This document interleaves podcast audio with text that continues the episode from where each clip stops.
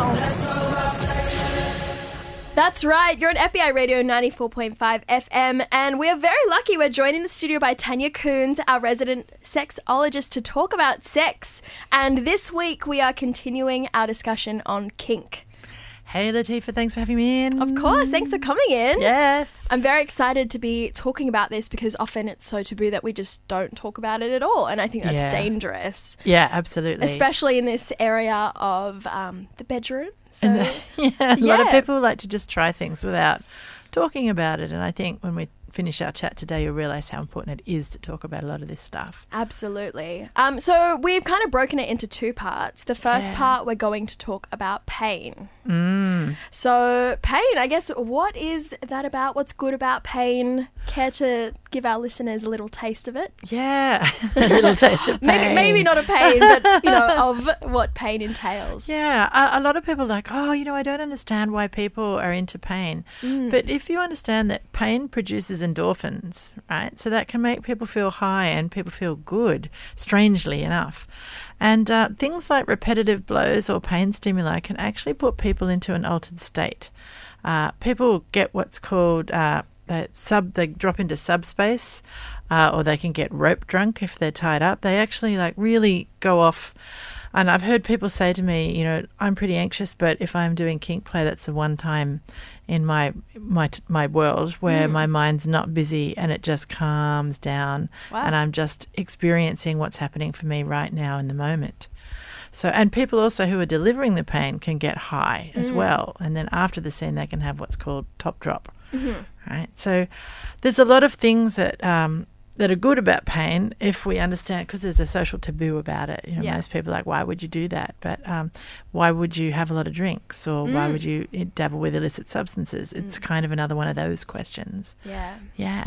I, I mean, I remember last week when we were just talking about the definition of kink and kink being a deviation from what's normal. Yeah. Um, and yeah, you're absolutely right. Like, what's the difference between engaging in pain or engaging in other things? Really, it's if just it it's gives just you a bit- pleasure. yeah. exactly. It's just not something that we're necessarily used to, which isn't a bad thing at all. That's right. And this is about pain for pleasure. This is not about pain for pain's sake. And it's mm. not about making people feel bad. The, the important thing to notice about all of this is that consent and negotiation play a very big part. Mm-hmm. Absolutely, which we're going to get to in a second. But I guess mm. first, what kinds of pain are there, and like what activities do you engage in to get this kind of pain? Right. Yeah, there's a lot of things that people engage in.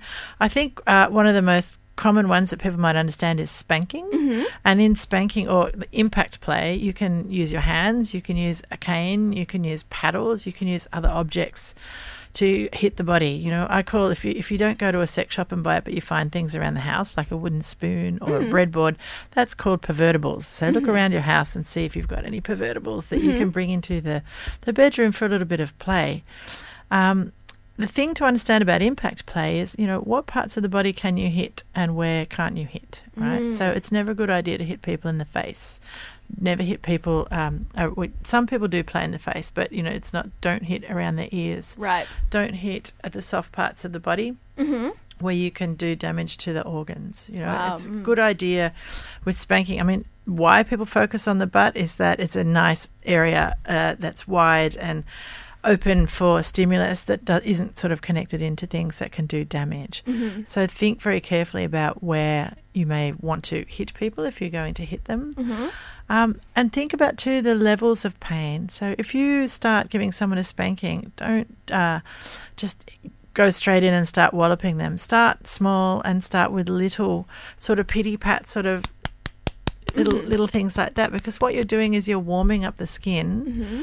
Uh, and you're bringing blood into that area, and you're actually creating more ability for that part of the body to take more pain. So you might ask your um, player that you're playing with, you might give them a spank and say, "Hey, can you rate that for me as you know between one and ten for the level of pain?"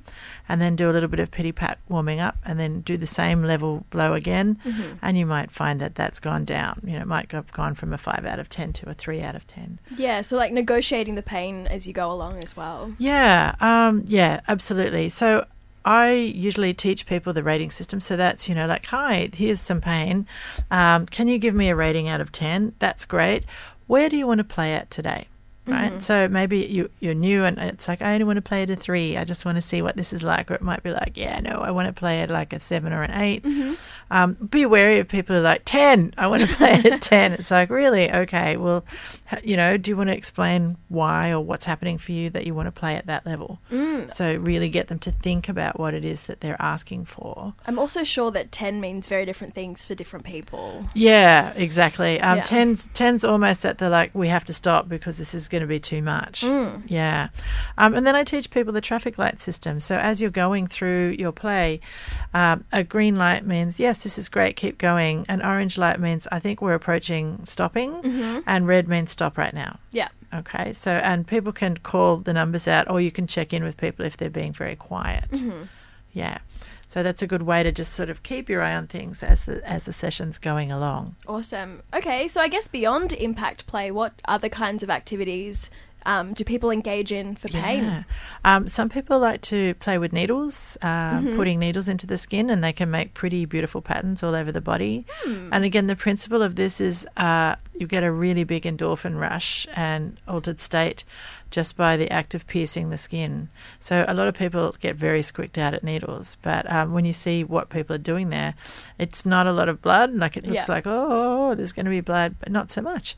And again, you can go to classes to learn how to do this stuff safely. I don't recommend that you just pick needles. Uh, usually, people play with suture grade uh, needles uh, that you can buy from supply stores. Right. And it's a good idea to get some lessons in how to do that kind of play.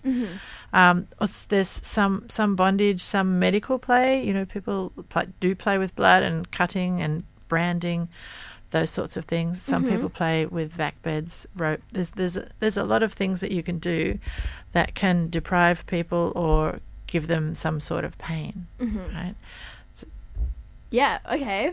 Um, very interesting. Uh, something I don't necessarily think about too often. Um, but we were talking before about negotiation. Yeah. Um, and I think we all understand that. Well, hopefully, we understand that consent is not just a one and done yes or no type of thing. It's something that is ongoing and that you have to negotiate. Yeah. Um, but how do you actually negotiate it for those wondering how to make sure that they're playing safely with their partners? That's and I think this this so I actually think some of the consent culture we have today was born in the kink community. It came, you know, born out of sex work and born out of kink community because if people are going to play with things that might be dangerous, it's really important to talk about it. So those in kink community uh, call it negotiating a scene. So you get consent, which is ongoing, but you also you need to look at the before care and the after care. So your conversation needs to include things like how long is the scene going for? Are we doing this for 20 minutes, for an hour? Are we doing it all day? Are we doing it 24 7? Which is very, very hard and n- not commended to sort of jump into 24 7. It's Yeah. a very big commitment. You want to look at the roles of the player. Well, who's going to be dominant or submissive? Who's going to be the top or the bottom? Who's doing what to who? Right?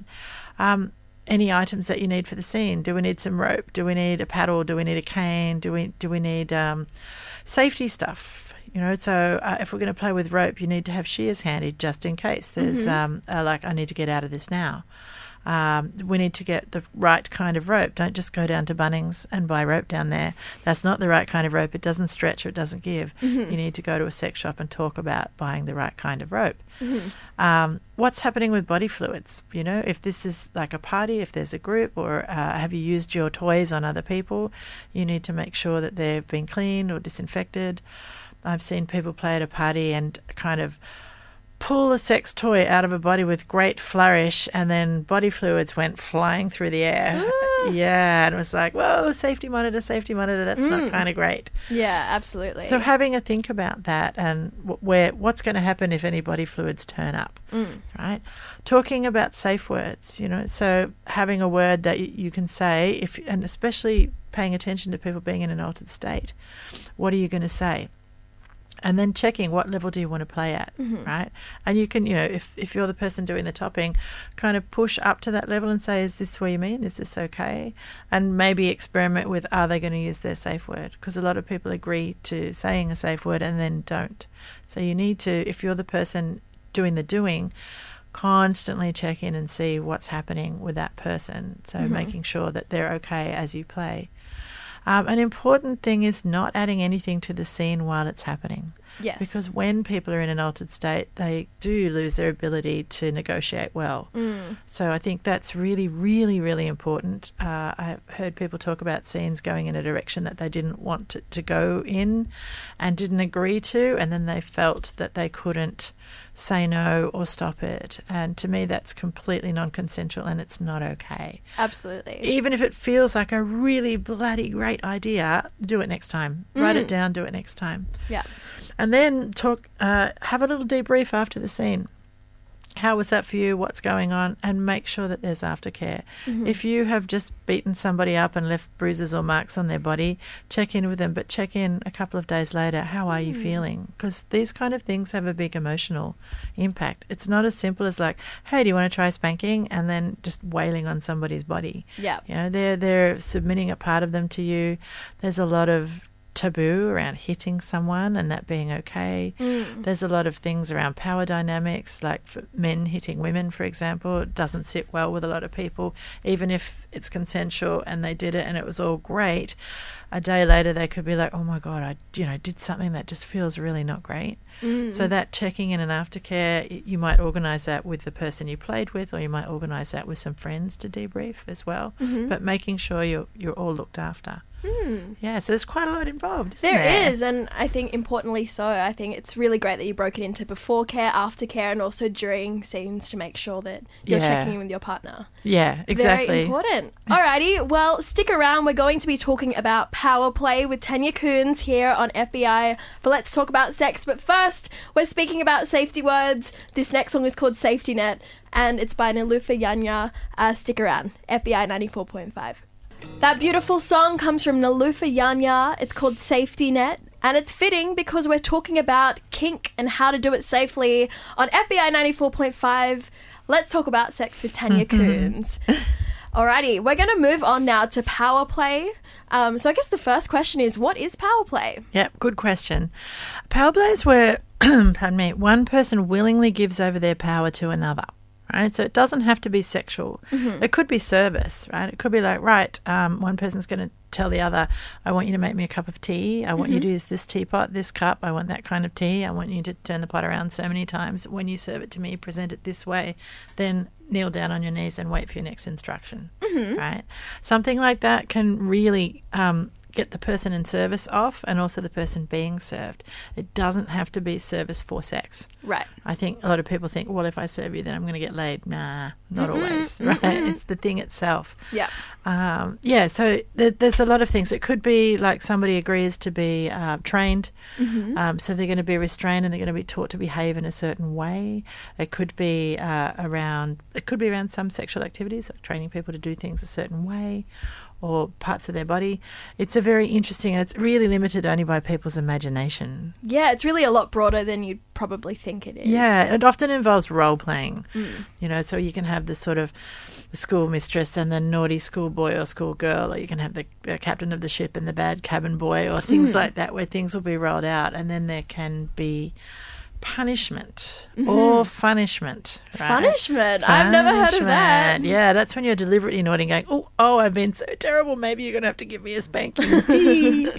That sort of thing. So, and you know, the person who's in charge of that scene might be like, "No, I think you're being a brat. You're not going to get a spanking." Or, "Yeah, yeah, mm-hmm. sure." You know, that sort of thing. So people can be very playful with it. Mm-hmm. All right. So when it comes to power dynamics, what are some important things to remember when you're playing with yeah power? Yeah, with power. Um, the negotiation, as we mentioned earlier, everything that we spoke about before is important. These are all the same. Um, the dominant person may set the scene, but they need to give the submissive an idea of what to expect. Right. So, for an example, when you arrive at my house, I don't want you to speak. I want you to be wearing no underwear. Place your hands on the kitchen counter and wait. Right. So you've got some instructions, but then what's going to happen? And I think that's part of uh, the, the the thrill of the handing your power over. It's like, gosh, this person's going to do things to me, and I don't know what exactly is going to happen. However, in that in that um, negotiation, the submissive person must advise of limitations. Like, Yeah. I have some injuries. Don't touch these body parts. Please be careful. Here are my hard limits. They might say sex or no sex. They might say you can we can do this much, but not that much. I don't want anything penetrative. Those sorts of things. So that's all to be taken into consideration. Uh, but yeah, a lot of power play can be around putting the submissive in a position where they're not sure of what will happen next and leaving them with their heads. It messes with their heads in kind of a delicious way. Mm. Right? Works for them. For some people, they're like, oh my God, I couldn't imagine that ever. Then maybe that's not the kind of play for you. Yeah, absolutely. Yeah. Um, all right, so next question. What kinds of things can you do for power play? Um, also, could you speak a little bit to the difference between like domination and subna- submission um, and topping and bottoming? Yeah, great. Um, so we talked a little bit about the power play. So role plays, you know, the boss and the naughty secretary, or the secretary and the naughty boss. Uh-huh. Right? We can you can do that sort. It's really limited only by your imagination, and service, which is giving explicit instructions on how you want something done, and the person following those exactingly. Or service can extend itself to uh, the submissive person preempting and understanding what the dominant person wants and doing that for them automatically. Right, so it can be. It's a very intimate kind of um, domination and submission. And yeah, and as I was saying, it may not be sexual at all. Uh, some people just get off on the act of service or being served. The difference between domination and submission and topping and bottoming. So Yes. domination is and submission is about power exchange. Mm-hmm. The submissive person hands over their power to the dominant. It could be for a scene, it could be training, learning how to do certain tasks, service, which also includes punishment or funishment, right? And sometimes this can be uh, twenty four seven. People who have mm-hmm. a master and slave relationship. Right, so there's all sorts of things that can happen there. Topping and bottoming is different. The top is the person who is doing, so mm-hmm. they're doing to, and the bottom is being done to. So there doesn't have to be a power exchange there, only a discussion on how things will be done. So it's like, hey, I know you're really good at spanking. Would you like to give me a spanking? Sure, that would be great. And then talk about, you know, what kind of spanking, how long, do you like thuddy, do you like stingy, you know, that that sort of conversation that goes on. Yeah. And people can top from the bottom by being bratty or controlling the situation, right? So it's like ordering the top around. No, no, do that harder. No, do that faster. No, I want this. Or the top can be like, no, you asked for a spanking. Now you're going to get it this way within the boundaries that we set. Yeah. So yeah, that's that's sort of a little rundown of um, all the types of kink play. If you're interested in meeting, because a lot of people say I'm interested in this, and I just, you know, my friends would be horrified if I brought this up. Um, there are sites like FetLife.com. And they have events and things that are nearby. And there are things called munches where people with like minded interests they go and they meet at a pub. They don't get dressed up and it's not about kinky play. It's just like um, kinky folk meeting each other and then they can go and do things from there. Awesome. Um, Now, before we go, you mentioned uh, off air that you have a workshop if anyone wants to ask any further questions or Yes. get to practice and learn. Yes, um, this is a sexual communication skill, so it is all about consent and negotiation and how to how we can learn to negotiate for more pleasure in the bedroom, and that's at Studio Kink this Sunday. So you can find the details there on studiokink.com. Awesome. All right. Well, thank you so much, Tanya, for coming in. Thank you so much for having me. It was a real pleasure. Thank you. And if you missed any of those details or you want to listen back, always head to FBIRadio.com and you can find it there.